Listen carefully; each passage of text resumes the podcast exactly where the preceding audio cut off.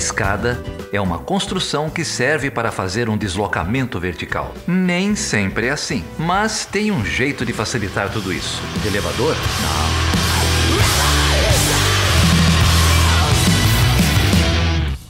Seja bem-vindo e seja bem-vinda a mais uma edição do podcast Chutando a Escada. Meu nome é Filipe Mendonça. E eu sou Geraldo Zahran.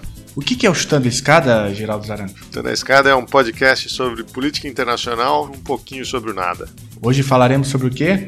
Hoje a gente vai fazer uma recapitulação, né? Tem quase 2 meses que a gente falou aqui sobre o Donald Trump, sobre política externa dos Estados Unidos. Vamos ver o que ele andou aprontando desde então. Muita coisa aconteceu, né? E se alguém quiser fazer contato com a gente, como que faz?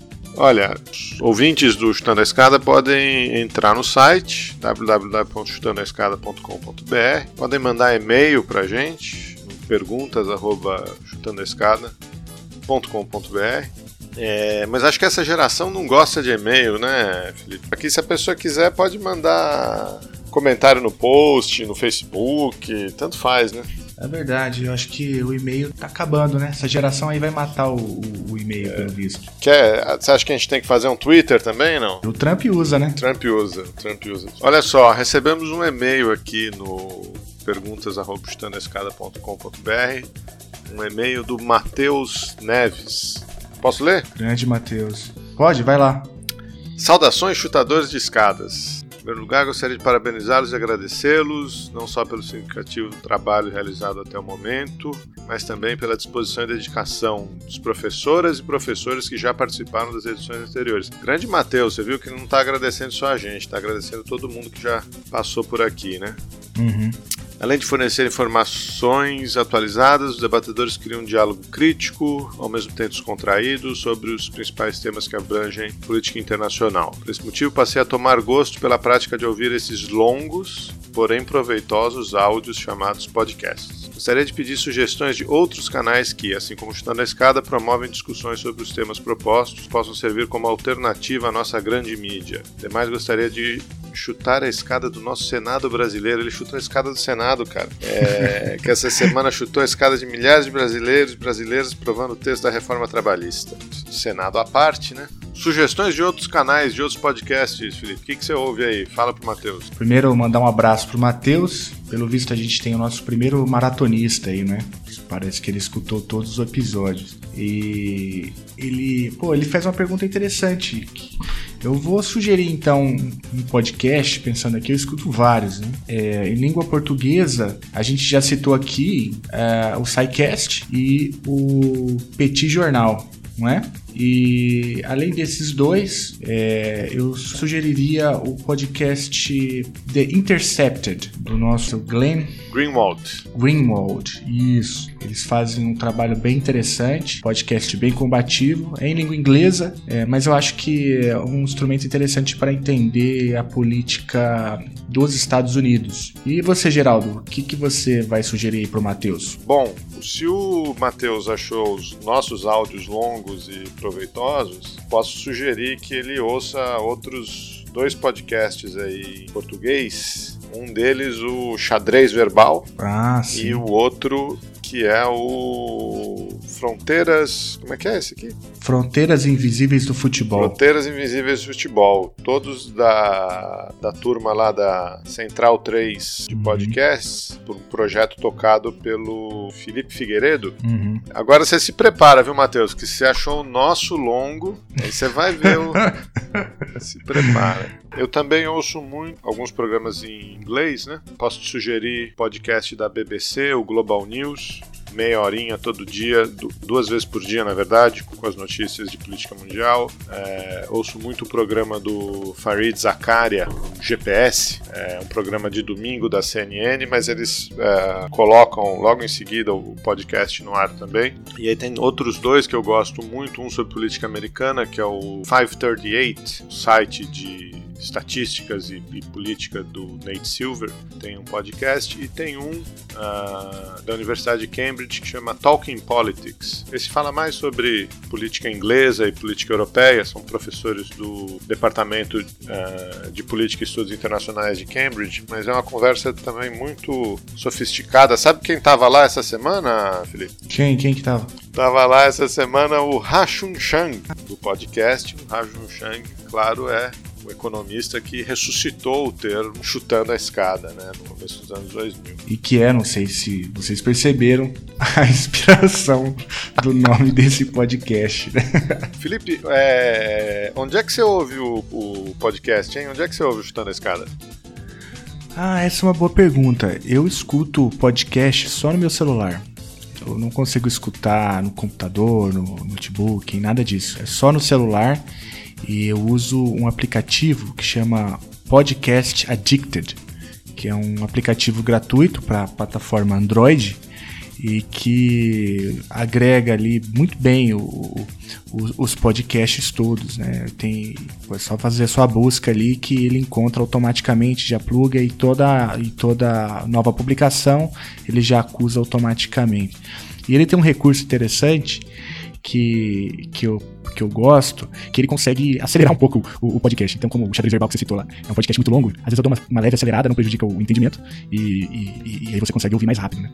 E você, Geraldo, como faz pra ouvir? Então, eu perguntei porque tem muita gente que ouve na frente do computador, ou com fone de ouvido, mas o bacana do podcast é que você pode levar, como você falou, né, com o celular, você pode levar essa mídia para qualquer lugar, né? No trânsito, às vezes numa viagem, de avião, de ônibus, ou lavando louça, na academia, correndo, enfim, você pode levar a mídia. E você citou aí um dos aplicativos, né, do Android, na verdade tem vários, no iOS também, né, nos iPads, iPods. Então, no nosso site, se você tiver no seu smartphone, você entra lá em chutandoaescada.com.br, clica em cima do menu, vai aparecer a opção Assine o Feed, né, que é o nosso feed de notícias. Então você clica ali na setinha do lado do Assine e vão aparecer várias opções para você. Se você tiver no Android, se você tiver no iTunes, no Stitcher,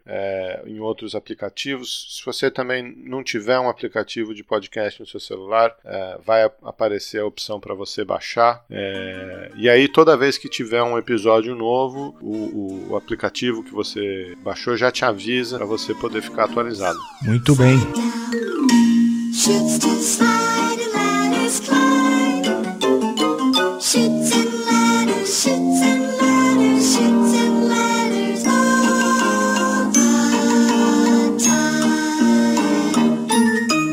Vocês sabem que a gente está aqui já indo para o 9º episódio do Chutando a Escada.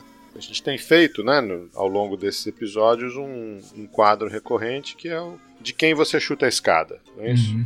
Então, todo fim de episódio, a gente chuta a escada de alguém ou de alguma coisa que não funciona como deveria, ou alguém que pisou na bola. Tipo a política externa brasileira? Tipo a política externa brasileira, algo do gênero. Mas agora a gente quer inaugurar um quadro novo, né? Mas a gente quer saber de quem você, ouvinte, chutaria a escada. Boa. Então, para animar um pouco a história, a gente vai fazer assim. Vocês podem escrever pra gente no perguntas@chutandoaescada.com.br. Vocês podem escrever pra gente nos posts do Facebook, a gente lê tudo.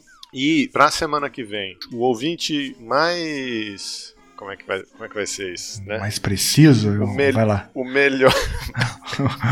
o chute mais preciso, ou o chute de escada mais inovador, além de ter o chute lido aqui no programa, a gente vai mandar um livro de presente. A gente vai entrar em contato com a pessoa, vai mandar um livro aqui de alguma das coleções aqui que a gente trabalha, vai mandar de presente pro melhor chute da semana. Muito bom. O nome do quadro. Melhor chute da semana. Melhor chute da semana. Fechou, adorei a ideia. E você que vai pagar o livro? Vou. Então tá ótimo, melhor ainda. Chutem mesmo, gente. E doses cavalares. E mudando um pouco de assunto, Geraldo, você ficou sabendo que as emissões de passaportes no Brasil foram retomadas, foram colocadas aí de novo à disposição do público brasileiro. Você viu isso? Não vi, mas já normalizou, então? Normalizou. Aliás, o Chutando a Escada deu essa informação quase ao vivo, né, no programa com a Laura, não foi? Chute 6. No Chute 06. E aí hoje a gente recebeu a notícia de que, via decreto, via Diário Oficial da União, o Temer restabeleceu as emissões de passaporte no Brasil, que custarão aí aos cofres públicos 102 milhões de reais. E você sabe de onde ele tirou o dinheiro? Nem imagino, Felipe. Ele tirou o dinheiro dos repasses que o Brasil faz anualmente para a Organização das Nações Unidas. Rapaz, que coisa interessante, né? Então, tem um link aí no post, para quem não acreditar, está escrito lá, 102 milhões a menos para a Organização das Nações Unidas, para que os passaportes continuem sendo emitidos no Brasil. Eu acho que é uma questão de prioridades, não é? É, faz sentido, né? Se as pessoas não viajarem, não precisa de Nações Unidas, né? Não sei, talvez. É. Quem se importa com a ONU? O colega dele também não, né? Não teve a piada que o Trump queria conhecer o Temer para conhecer um líder de Estado com aprovação menor que a dele? Não viu essa? Ele quis conhecer esse fenômeno, não? É, acho que tá no sensacionalista. História, reunião do G20. Apesar que, para bater a popularidade do Temer, é difícil, hein, cara?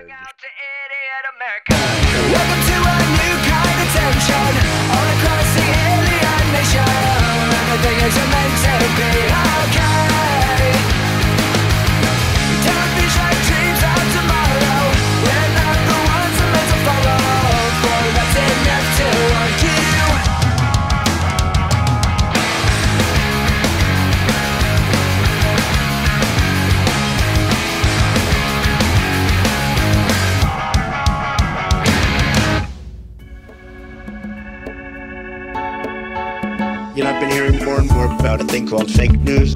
Fake news. I've seen people destroyed, and I think it's very unfair. Some of the media outlets that I deal with are fake news. Fake news. I think it's a disgrace, an absolute disgrace. Ô Geraldo, no primeiro programa, o piloto do Chutando a Escada, nós fizemos ali um balanço sobre a política dos Estados Unidos, tanto a política internacional, mas também ali o quadro doméstico, né, dos enfrentamentos que o Trump tinha pela frente. Fizemos um balanço também das investigações que o Trump é alvo no Congresso norte-americano. São 4 investigações, né, que a gente destrinchou um pouco naquela oportunidade. E de lá para cá, então, acho que foram 2 meses que se passaram, o Chutando a Escada deixou de ser piloto e uma infinidade de coisas aconteceram na política norte-americana, né? E aí a ideia hoje é a gente fazer então um rápido balanço sobre essa conjuntura mais recente da política norte-americana, tanto no seu aspecto internacional, isso que envolve a questão do Acordo de Paris, que também apareceu em outros episódios do Chutando a Escada, também a relação, por exemplo, com Cuba, né?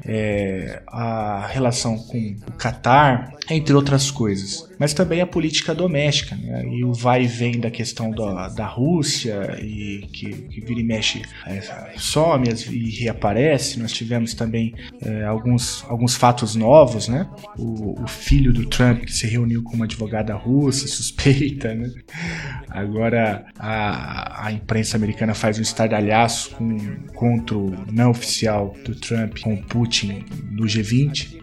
Enfim, a questão da Rússia sempre volta, e também a questão do Obamacare, que enfrenta uma grande oposição agora no Senado. Inclusive, agora o Trump não tem os votos suficientes, né, para poder desfazer o Obamacare. Então, vamos fazer um balanço sobre o último mês da política americana? Vamos sim. Quando a gente conversou da última vez, o Trump tinha acabado de demitir o James Comey, né, que era o chefe do FBI. uma demissão um pouco atabalhoada, confusa. E nas semanas seguintes, o Comey... Duas coisas importantes aconteceram, né? Logo nas semanas seguintes. Uma que foi aberta, isso a gente chegou a comentar nesse primeiro programa, foi aberta uma investigação oficial e independente, né, sobre esse caso da Rússia. E o Miller foi indicado como o procurador especial, né? Uhum. E desde então, essa investigação vem ocorrendo, né? O Robert Mueller, que é um ex-FBI também, montou o seu time, chamou vários advogados de renome, vários procuradores de renome nos Estados Unidos e, desde então, já temos aí quase 2 meses, tem investigado essas denúncias, essas alegações da relação... do Trump com a Rússia. O outro fato também, logo naquelas primeiras semanas, é que o próprio James Comey foi depor no Senado, né?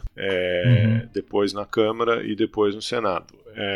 E aí ele disse com todas as letras que o Trump pediu para que ele suspendesse a investigação. Então, ficou muito claro que o Comey acreditava que houve obstrução de justiça, né, uma tentativa de obstrução de justiça. Ficou muito claro que ele acredita que ele foi demitido por causa disso. Foi o próprio Comey que vazou as informações para os jornais. Ele também admitiu isso, né? Admitiu com muita naturalidade. E aí é aquela questão, né? Independente do que houve entre o Trump, a campanha do Trump, seus assessores próximos, a gente já pode falar disso. Independente do que houve entre oficiais da campanha do Trump e oficiais do governo russo, o Trump pode sofrer um processo de impedimento por conta de uma tentativa de obstrução de justiça, né? No caso, pela demissão do Comey, pela tentativa de que fosse parada a investigação. Então é um caso claro de que a emenda é pior que o soneto, né? Ele não se sabe se houve um crime ou uma tentativa de crime antes, mas nesse momento em que ele demite o chefe do FBI, claramente isso pode ser caracterizado. Uhum. E uma coisa que ocorreu de lá para cá também, que eu acho que vale uma menção rápida, foi a retirada do embaixador russo nos Estados Unidos, o Sergei Kislyak. Lembra dele? Você até apelidou o Kislyak de... como que era? Não sei se era o Darth Vader, se era o Palpatine, se era um desses aí. Lá no primeiro episódio eu acho que ele era o Darth Vader, né?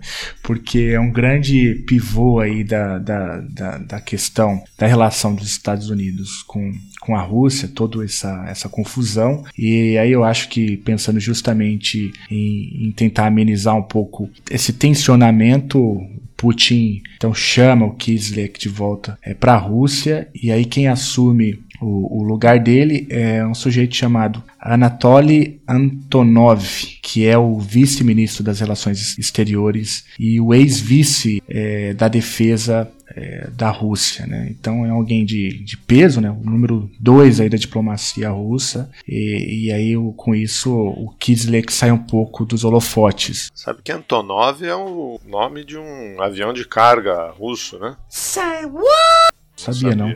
Enfim, é um avião antigo da época da Guerra Fria, etc, famoso, e é o maior avião de carga do mundo.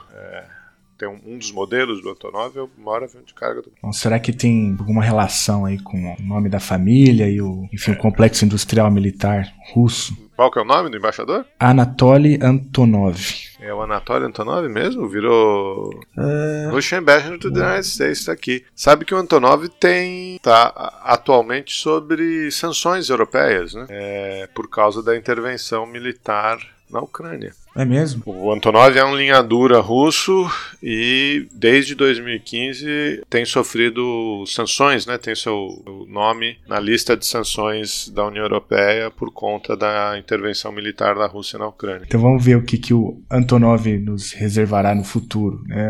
A princípio eu tinha pensado que a mudança poderia ser um sinal ou uma tentativa do Putin colocar panos quentes e amenizar um pouco a situação. Mas considerando que o Antonov é um sujeito da linha dura, né, um representante da linha dura da política externa russa, talvez então tenha uma outra coisa por trás aí, outro interesse, um outro objetivo. A gente tem que lembrar que o Putin e o Trump se encontraram na reunião do G20 em Hamburgo algumas semanas atrás, e dessa reunião saiu cessar-fogo no conflito na Síria. Então, apesar das investigações, apesar dessa suposta tensão, parece que a política americana está razoavelmente alinhada com a política externa russa. Apesar do Trump não conseguir entregar o que o Putin quer, que é a remoção das sanções econômicas que têm sido impostas à Rússia, tanto pelos Estados Unidos quanto pela União Europeia. E além disso tudo, Geraldo, também aconteceram coisas importantes, né? Eu acho que, no geral, Trump tem dado um recado duro ao mundo, questionando a participação dos Estados Unidos em alguns fóruns multilaterais. A gente chegou a mencionar já aqui também a saída do TPP, a parceria do Transpacífico, e de lá para cá a vítima, né, a bola da vez foi o Acordo de Paris, o que o Trump então unilateralmente se desvincula do acordo e dá um recado meio que anacrônico, né, pro mundo, né, dizendo que a questão da transição energética para um paradigma mais sustentável e as questões climáticas não tem tanto peso na grande estratégia da política internacional norte-americana nesse momento. Com isso, o Trump meio que cumpre, né, uma plataforma de campanha com um discurso um pouco tacanha, né, porque, como já foi dito aqui, toda a economia de sustentabilidade, essa economia verde, gera muito emprego e recursos para os Estados Unidos, mas com a saída do Acordo de Paris, o Trump tenta dar ali algum tipo de vazão àqueles trabalhadores norte-americanos que sofrem com a competição internacional, principalmente ligado à indústria de carvão, não é isso? Você chegou a acompanhar de perto essa questão? Mais que isso, né, Felipe? Você citou os dois temas, né? Comércio e meio ambiente, onde claramente você tem uma virada para dentro dos Estados Unidos.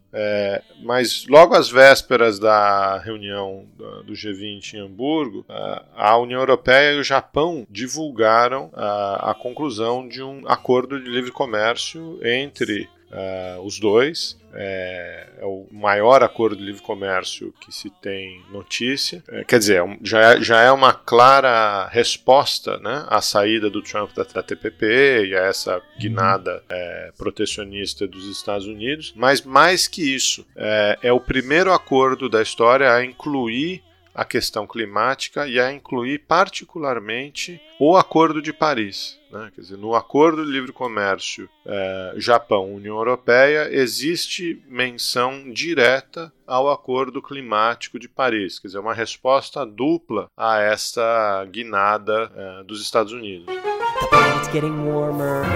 Wildlife could die. I don't think we should worry. Donald Trump says it's a lie. The climate's getting hotter, but hey, why should we care? It's not like we need water or animals or air. To keep ourselves from yelling, we're spelling it out. The world is changing. Hi, Dad, it's me. You're gonna be so proud of me. I'm gonna win this race. Waldo, you're the best son money can buy. Thanks, Dad.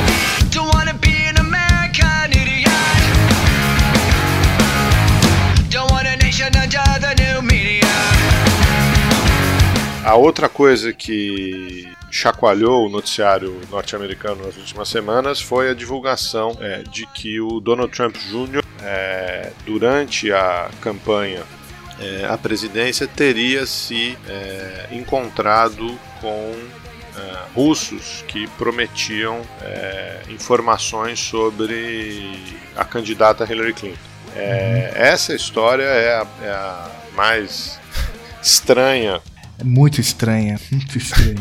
Quer dizer, o Donald Trump Jr., que não tinha cargo na campanha do pai, né, ele não era um oficial da campanha do pai, recebeu um e-mail prometendo informações comprometedoras sobre a candidata Hillary Clinton, marcou uma reunião com uma mulher, com uma russa, e levou a essa reunião outros dois representantes da campanha do pai, o Paul Manafort, que naquele momento era o chefe de campanha, e o cunhado do Donald Trump, né, o Jared Kushner. E aí a história fica mais complexa, ou estranha ainda, porque... Acho que estranha define melhor. Porque supostamente, né, as informações que essa pessoa estaria oferecendo, o que a pessoa que gostaria em troca da facilitação de dos processos de adoção, né? Eu tenho a impressão de que essa advogada, né? Qual que é o nome dela? Natalia Veselnitskaya. Eu tenho a impressão de que ela viu uma oportunidade, assim, levar uma agenda que não era de interesse da equipe de campanha do Trump e blefa, né, usando como moeda de troca informações sobre a Hillary Clinton, que poderiam comprometê-la durante o pleito, né? Isso tem a ver com uma legislação implementada pelo Congresso americano ainda durante o governo Obama, como resposta ao assassinato de um advogado russo, Sergei Magnitsky, que morreu na prisão em Moscou, né? Um advogado ativista, morreu, se suspeita que ele foi morto na prisão, e um movimento nos Estados Unidos, particularmente no Congresso dos Estados Unidos, aprovou uma lei que responsabiliza individualmente, né, uma série de indivíduos. Quando tradicionalmente, né, nas relações internacionais, quando você aplica sanções econômicas, você aplica sanções econômicas a um país, não é isso? Por exemplo, o programa famoso lá durante a guerra do Iraque, após a primeira guerra do Iraque, impedia que o Iraque tivesse relações comerciais com outros países. De 2001 para cá, primeiro os Estados Unidos e depois outros organismos nacionais, tem mudado a abordagem. Ao invés de você direcionar as sanções ao país como um todo, você direciona as sanções para indivíduos específicos. E aí você busca, junto aos seus aliados, bloquear as movimentações financeiras desses indivíduos em diversos países. E em 2012, o Congresso dos Estados Unidos faz exatamente isso, numa legislação que ficou conhecida como o Ato Magnitsky, e direciona essas sanções econômicas para uma série de pessoas, uma lista de quase 20 pessoas, que não poderiam mais usar o dinheiro, os bens, os imóveis, as contas bancárias que eles possuíssem nos Estados Unidos e por consequência, por acordo na Europa e em outros países. E essa ação do Congresso americano, referendada depois pela administração Obama, tem uma resposta muito rápida pelo governo russo. No final de 2012, o governo russo proíbe a adoção de crianças russas por americanos. Então, esse foi como se fosse um revide, né? O Putin estaria revidando essas sanções que estariam sendo aplicadas a indivíduos, impedindo que cidadãos americanos adotassem crianças russas, o que é uma prática comum, né? Desde a queda do Muro de Berlim, se tornou uma prática comum de casais americanos adotarem crianças russas. Tem uma série de ONGs que fazem esse trâmite, e o Putin, numa tentativa de retaliação numa área não tão clara, né, aprovou essa proibição, né? Então, quando essa advogada Natalia Veselnitskaya traz à tona essa questão da adoção internacional, na verdade, isso é quase como um código, né, para se referir às sanções econômicas que são aplicadas pela Rússia, que são aplicadas pelos Estados Unidos à Rússia, né, e a indivíduos do governo russo. Faz todo sentido. E você tem uma coisa que eu acho que dá para dizer com tranquilidade nessa história toda, é o que chama a atenção da equipe do Donald Trump foi justamente a moeda de troca, né, que eram os e-mails, ou os dados que a Natalia possivelmente teria do Partido Democrata. Então a motivação, pelo menos da parte do filho do Trump, eu acho que é clara, né? Ele tinha interesse em fazer esse contato justamente para conseguir essas informações para prejudicar a campanha da Hillary Clinton.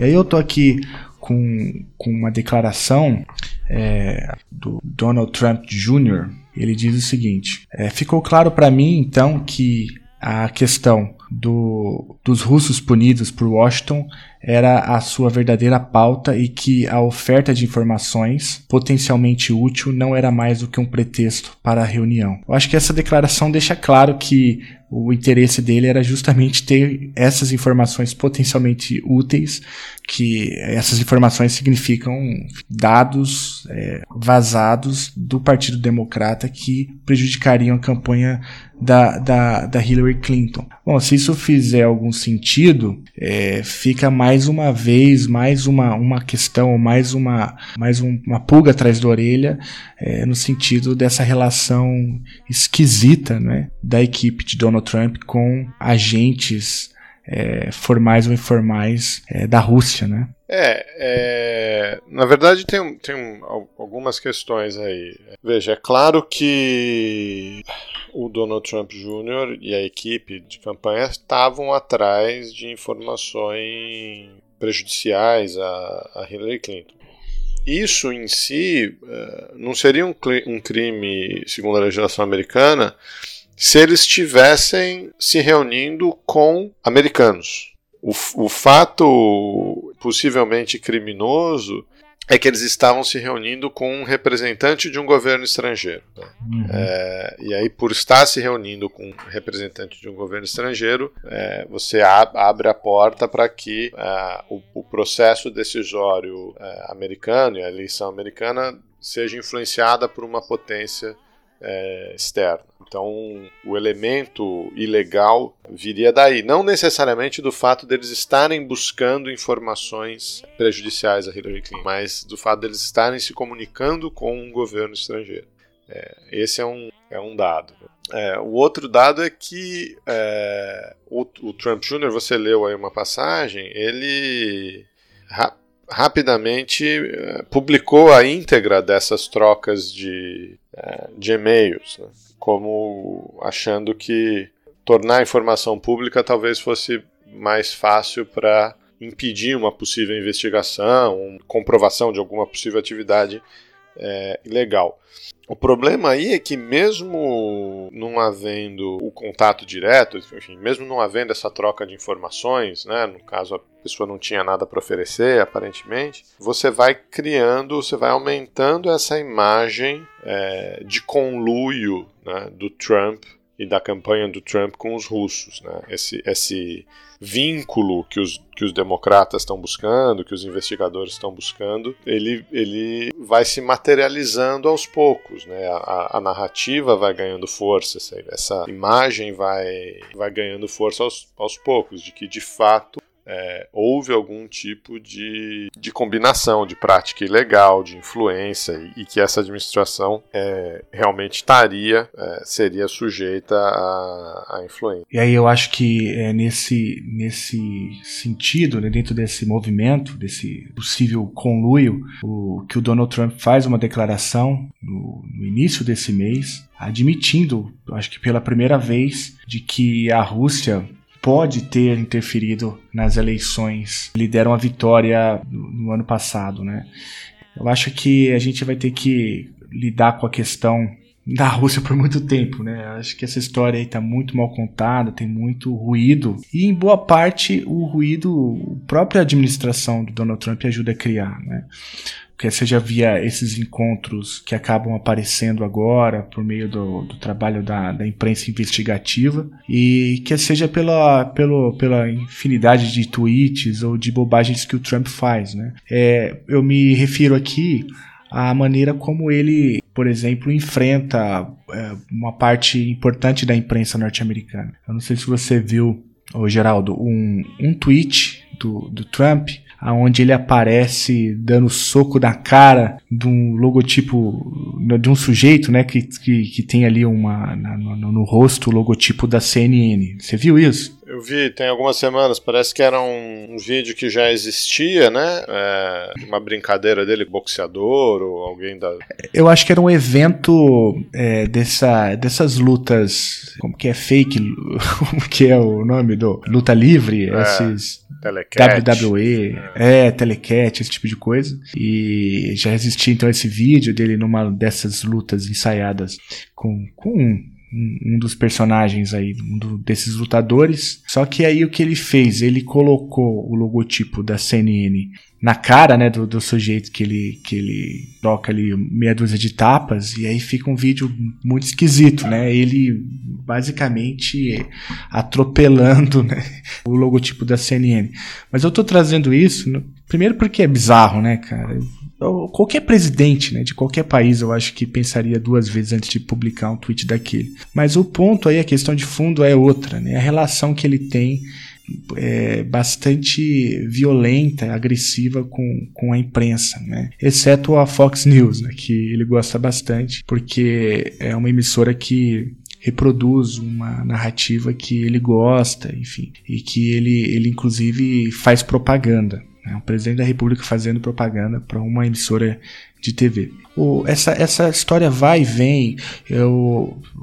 Teve um momento no início desse mês que o Trump tem alguns dias ali de alívio, porque um dos editores da CNN, ele é gravado, sei lá, num hotel, em algum lugar, dizendo que boa parte da história da equipe de Donald Trump com os russos é bullshit, né? E aí toda a narrativa do Trump de fake news, da imprensa como desonesta, da imprensa prestando um desserviço, ganha corpo, e aí ele tem um momento assim, de alívio, porque com o editor da CNN admitindo que boa parte dessa história é bullshit, então ele ganha um pouco de espaço. Mas logo depois ele publica um tweet desse, meio que fazendo uma apologia à violência contra a imprensa, e aí você já tem alguns casos surgindo, né, de repórteres na rua sendo agredidos, e aí quando parecia que a história poderia ter um desfecho diferente, aí surge mais um capítulo, que é justamente isso que a gente está falando, desse encontro do filho Trump com a Natalia, né? Mas eu acho que esse é um aspecto, acho que um pouco inédito na história dos Estados Unidos, né? Essa relação bastante violenta com a imprensa, né? Que faz com que tudo ganhe uma dimensão que a princípio eu acho que não teria. Por exemplo, o encontro que o Trump teve com Putin, o encontro extraoficial, né, que o Trump teve com o Putin no G20. Se não fosse, eu acho, por esse clima de animosidade aguda que se instalou nos Estados Unidos, eu acho que isso seria notícia, porque imagino que essa seja uma prática corrente, né, de gente desse gabarito em encontros em fóruns desse tipo, como o do G20. Mas como eu acho que o Trump e a sua equipe vivem em pé de guerra com a imprensa norte-americana, ou parte dela, então tudo ganha uma dimensão que faz com que a gente tenha a impressão de que há uma instabilidade constante, perene, e que algo que eu considero, pelo menos até onde eu pude absorver, meio que inédito. Eu sei que o Obama teve também uma relação difícil com a imprensa, com o Congresso, mas nada que chegasse a esse nível, né? Talvez os desafios colocados pela imprensa, a maneira como a imprensa é agressiva, não seja tão inédito. O inédito é o tipo de resposta. Uhum. É a maneira como você falou, né? Como o Trump vai para o conflito. Agride o outro lado de uma maneira que não é tradicional de presidentes norte-americanos ou de chefes de Estado em qualquer lugar no mundo. E o ponto aí é que ele é uma pessoa da mídia também, né? Eu acho que a grande diferença é essa, né? Ele desenvolveu esse estilo de confronto ao longo de décadas, por toda a carreira pública dele. Tem uma série de relatos aí de adversários do Trump, enfim. Então realmente tem esse ineditismo. E às vezes até coisas que seria normal, né, ou partes da política do Trump que é normal, perdem ênfase, né? Por exemplo, pouco se falou sobre a indicação à Suprema Corte, política conservadora normal, pouco se falou sobre o cessar-fogo na Síria, e o foco volta sempre para essas questões mais polêmicas. E nesse intervalo também, o Trump faz uma viagem internacional, um dos roteiros ali foi justamente a Arábia Saudita, né? E eu tenho a impressão de que por onde ele passa, ele ressuscita velhos fantasmas, né? E uma das coisas que me chamou a atenção, um dos efeitos, né, da viagem que o Trump faz à Península Arábica, foi o aumento também da tensão entre a Arábia Saudita e o Irã, e quem acaba pagando o pato foi o Catar, né? Porque logo depois da visita, a Arábia Saudita lidera um movimento, né, de boicote ao Catar e faz um ultimato pedindo uma série de coisas absurdas, né? Eram, se não me engano, 10 pontos, assim, algo em torno, algo que não era para ser cumprido mesmo, né? Com prazo também ridículo. E uma das coisas que a Arábia Saudita pedia ali, né, para o Catar, para que o boicote fosse desfeito, era, se não me engano, o fechamento da Al Jazeera, né? Que tem sede em Doha, se não me engano. Esse assunto a gente vai dever um Chutando a Escada especial, só para explicar o desenrolar dessas crises no Oriente Médio. Merece mesmo, né? Não só mas acho que vários programas para a gente poder discutir um pouco a conjuntura política do Oriente Médio. E falando de novo de Oriente Médio e de sanções, né? A gente estava mencionando agora há pouco as sanções aos indivíduos na Rússia. O Trump hoje divulgou uma política que já era esperada dele sobre o programa nuclear iraniano.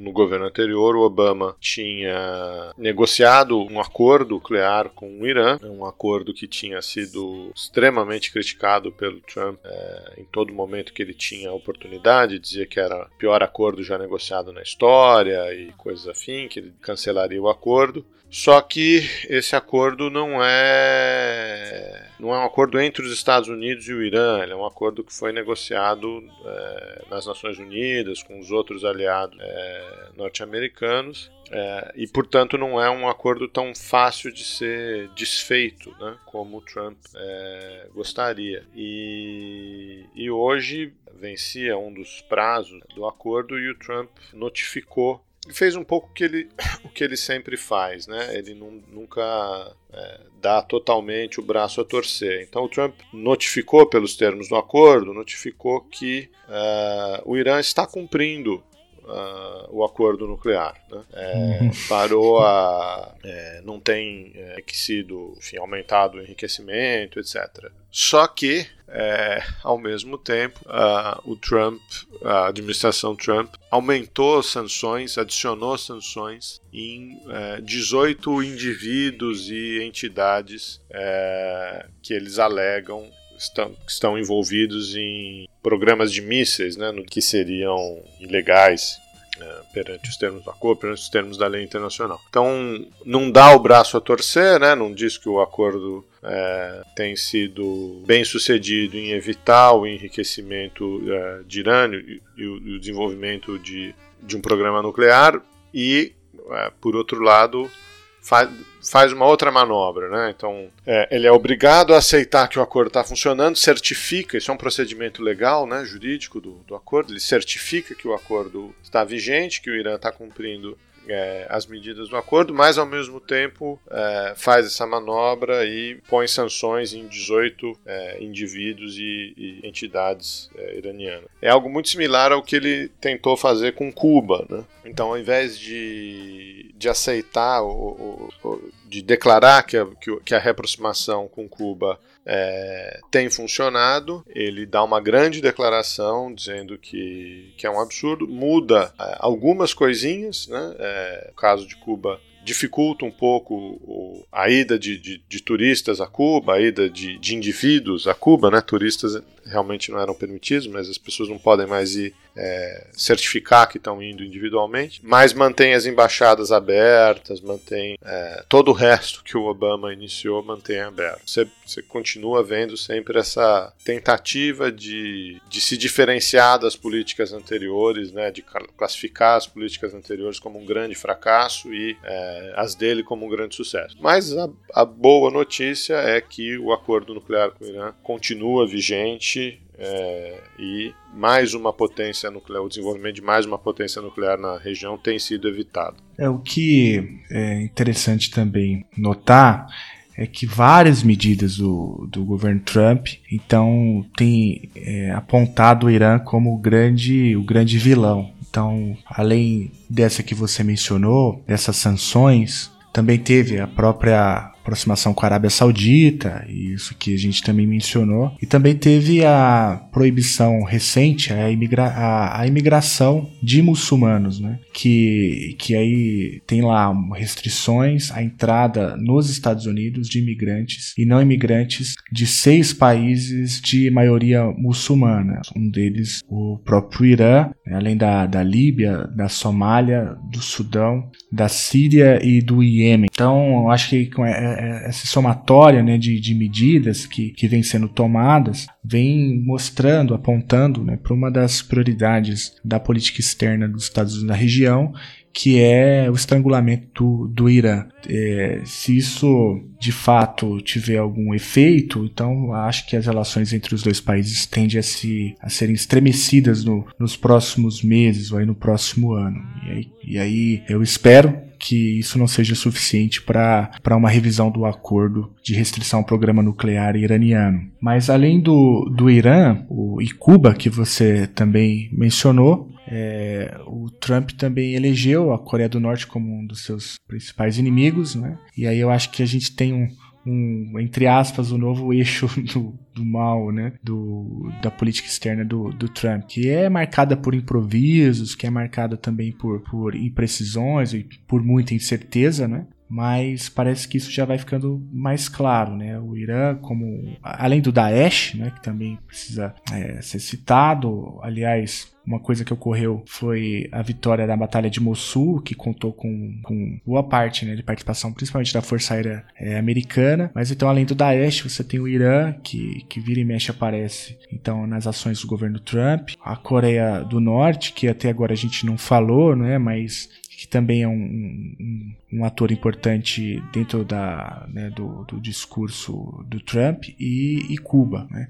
Mas já que a gente trouxe a Coreia do Norte para a questão, para essa discussão, uma coisa que acontece é que a Coreia do Norte lança um míssil, né, com capacidade de atingir o território norte-americano, e aí o Trump se posiciona no Twitter fazendo uma pergunta que acho que todo mundo queria fazer, né? Será que esse sujeito não tem nada melhor para fazer? É, às vezes a gente diz que você tem que tomar cuidado com aquilo que você deseja, né?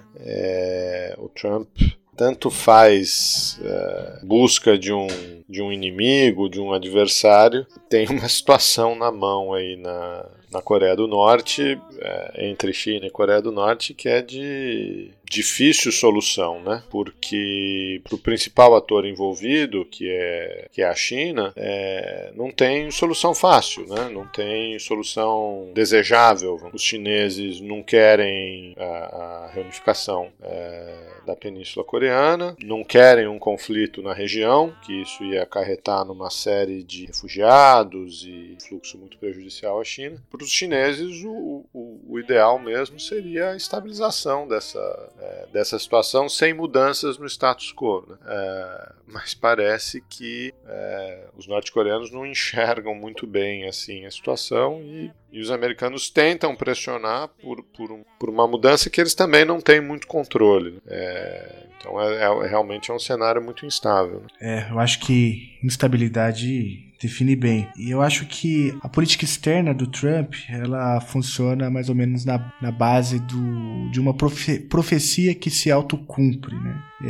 Porque ao mesmo tempo que, pelo menos do ponto de vista do discurso, você vai criando as ameaças, vai criando os inimigos, o próprio discurso também tem ferramentas para fazer com que a ameaça se concretize na prática, né? Então parece que é um tipo de profecia que tem o poder de se concretizar pelo simples fato da profecia ter sido feita. Talvez por isso que o Trump, por onde pisa, ele ressuscita velhos fantasmas, né?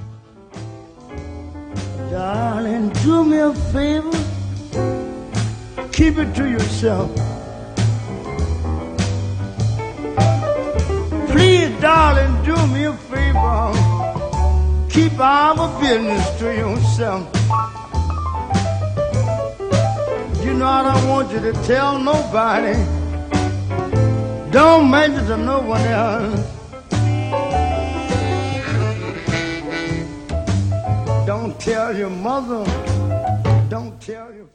Bom, acho que a gente vai ficando por aqui.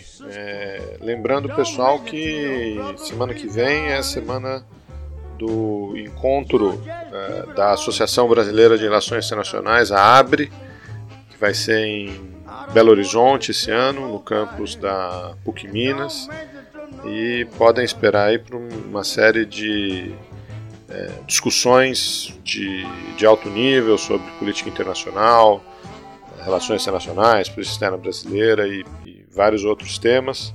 Chutando a Escada vai tentar marcar presença lá também, e quem puder participar, então fica aí o convite.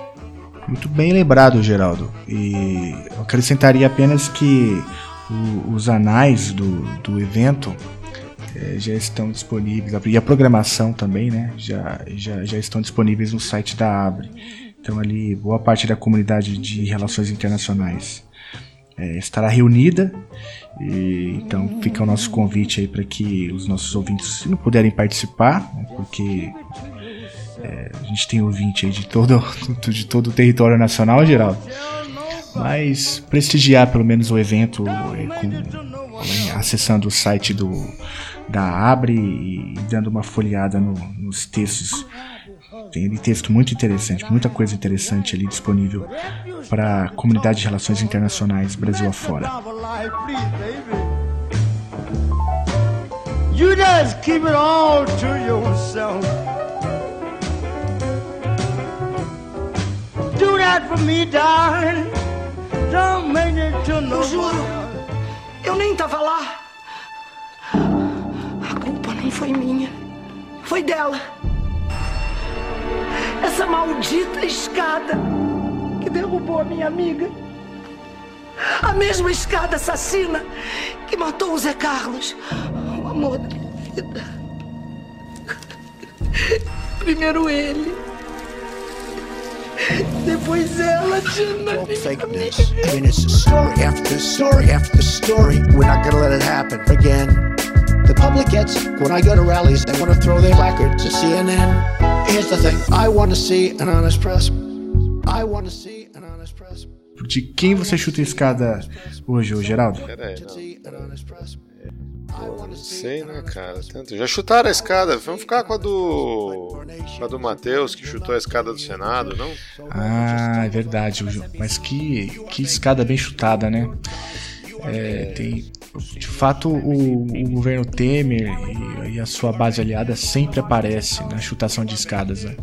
É, não precisa parar com isso, tem que pensar num negócio mais original. Né? Eu vou chutar a escada, então, de uma pessoa que já apareceu aqui, mas não tantas vezes quanto o Temer. É, eu vou chutar a escada do João Dória, que... Não sei se você viu... Uma das noites mais frias dos últimos anos em São Paulo, a prefeitura acordou moradores de rua jogando jato de água gelada logo cedo no pessoal, né? É uma coisa, enfim, que deixa a gente arrepiado, né? É uma falta de senso crítico, uma falta de humanidade sem par, sem tamanho. Tá bem chutado.